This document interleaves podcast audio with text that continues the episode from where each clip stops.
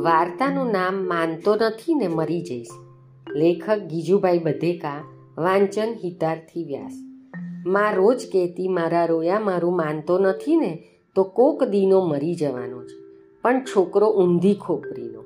નીત નવા હાલ હલાવે, કોઈથી ડરે તો કે, આખું ગામ ઊંચું લે એવો. ગામ બહાર તળાવ હતું. માં રોજ કહે, રોયા, ત્યાં જઈશમાં. જોજે મારું કયું ન કર્યું તો તારી કાકી ખાઈ જવી છે. ત્યાં મોટી મગર રહે છે. પણ છોકરો ક્યાં બીવે એવો હતો? એ કહેતો ચાલને જોઈએ તો ખરા મગર કાકી કેવી છે. છોકરો કહે, માં, પાણી પાને, ઊભો રહે. ધાડસી આવી છે. માં, પાણી આપને, લઈ લઈને તારા હાથ પગ ભાંગી ગયા છે. છોકરો કહે, ત્યારે હું તો મારે આ ચાલ્યો તળાવે જઈને પાણી પીશ. છોકરો ચાલી નીકળ્યો. માં કહે, એ રોયા પાછો વળ પાછો વળ. આ મારું કેવું નથી માનતો. તે મરી જવો છે. છોકરાને તો મગર જોવી હતી. કાંઠે જઈને પાણી પીવા જાય ત્યાં તો મગર બહાર નીકળીને એનો પગ પકડ્યો. છોકરાના શાભાર મગર તો છોકરાને ખાઈ ગઈ. માં તો દૂરથી જોઈ રહી, પણ મગર રહે ત્યાં જાય શી રીતે? એ તો રોવાને કકડવા લાગી. આડોશી પાડોશી ભેગા થયા. બધા કહે, ના નહોતી પાડવી? ત્યાં શું દાટ્યું હતું તે જવા દીધો. માં કહે, અરે ભાઈ, મેં તો ઘણીએ ના પાડી. ના કહીને તો જીભના કૂચા વળી ગયા. પણ રોયો માને એવો ક્યાં છે? આ લ્યો, મા બાપનું ન માને તો આમ જ થાય ને. છોકરો તો મગરના પેટમાં ગયો, પણ કંઈ કાચો નહોતો. કેડે છરી તે કાઢીને મગરનું પેટ કાપ્યું ને ભાઈ સાહેબ બહાર નીકળ્યા. દોડતો દોડતો ઘેર આવ્યો ને માને કંઈ કાં કહેતી હતી ને કે, માનતો નથી તે મરી જઈશ. આફ્રિકામાં ચાલતી એક વાર્તા છે. વાર્તા સાવ ખોટી છે, પણ તેમાં રહસ્ય છે. આપણે ત્યાંના દાખલા લઈએ. છોકરો કહે છે, બા, મારે નિશાનીએ ચડવું છે. બા કહે છે, નથી ચડવું. છોકરો માનું કેવું માનતો નથી ને ચડવા લાગે છે.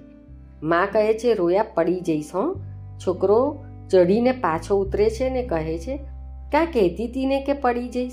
નાનું બાળક કહે છે, બા, હું પાટલી લાવું, દૂધની તબીડી લાવું બા કહેશે, ના, નથી લાવવું બા ફલાણું લાવું ફલાણું લાવું. બા કહે, ના, નથી લાવું. તારા હાથમાંથી પડી જાય. બાળક કહે છે, ના, હું તો લાવીશ. રેવા દે ભાઈ, પડી જઈશ ને પગ ભાંગશે.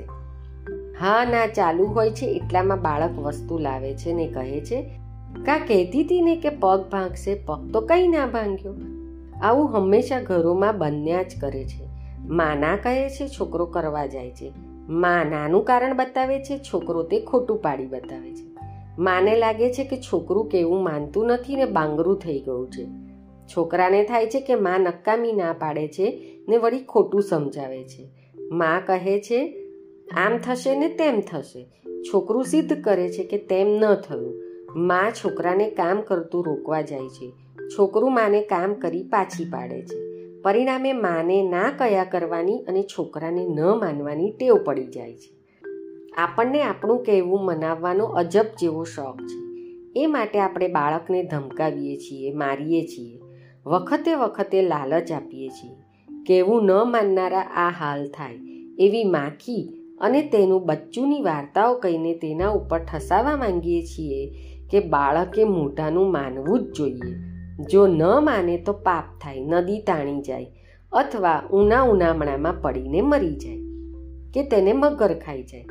પરંતુ માની ઉપરવટ થઈને કામ કરતું બાળક તુરત જ શોધી કાઢે છે કે મા બાપનું કહેવું સાવ બનાવટી છે. કદાચ મા બાપના કહેવા પ્રમાણે થાય છે તો ત્યાં પણ બાળક પોતાના અનુભવથી સમજી શકે છે. આ તો પોતાને ચાલતા ન આવડ્યું તેથી પડાયું નહીં.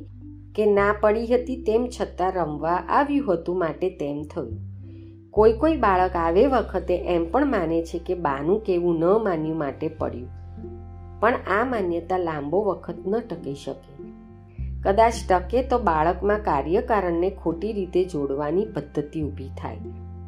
મા બાપનું ન માનવાથી કંઈક નુકસાન થાય જ એવો વહેમ પહેશે અને વહેમ એટલે બુદ્ધિનો અંધકાર. બાળકોને આપણે ખોટી રીતે સમજાવવા નહીં જોઈએ. એમ કરનારથી તેમનામાં અંધશ્રદ્ધા અને અનાજ્ઞાંકિતપણું આપણે જ દાખલ કરીએ છીએ. જ્યાં બાળકના ખરેખર સંરક્ષણ માટે યોગ્ય રૂકાવટ કરવાની અતિ આવશ્યકતા લાગે, ત્યાં જ ના પાડીએ અને ના પાડી સીધી રૂકાવટ સામે બાળક સમજી શકે, ત્યાં સુધી બરાબર સાચે સાચા કારણો બાળકને આપીએ. છેક નાના બાળકો પણ ધીરેથી તેઓ સમજે તેવા કારણો આપીએ તો સમજી શકે છે. છોકરાએ આ માનું કયું ન માન્યું માટે મરી ગયો એવું આપણા લોક કેળવણીકારો આવી જાતની વાર્તાઓ દ્વારા બતાવે છે. આફ્રિકાના લોક કેળવણીકારો ઉક્ત વાર્તા દ્વારા માને એવું શિક્ષણ આપતા દેખાય છે કે માએ એવી રીતે ના પાડીને બાળકને જ્યાં ત્યાં જતું, જ્યાં ત્યાં જતું રોકવું નહીં.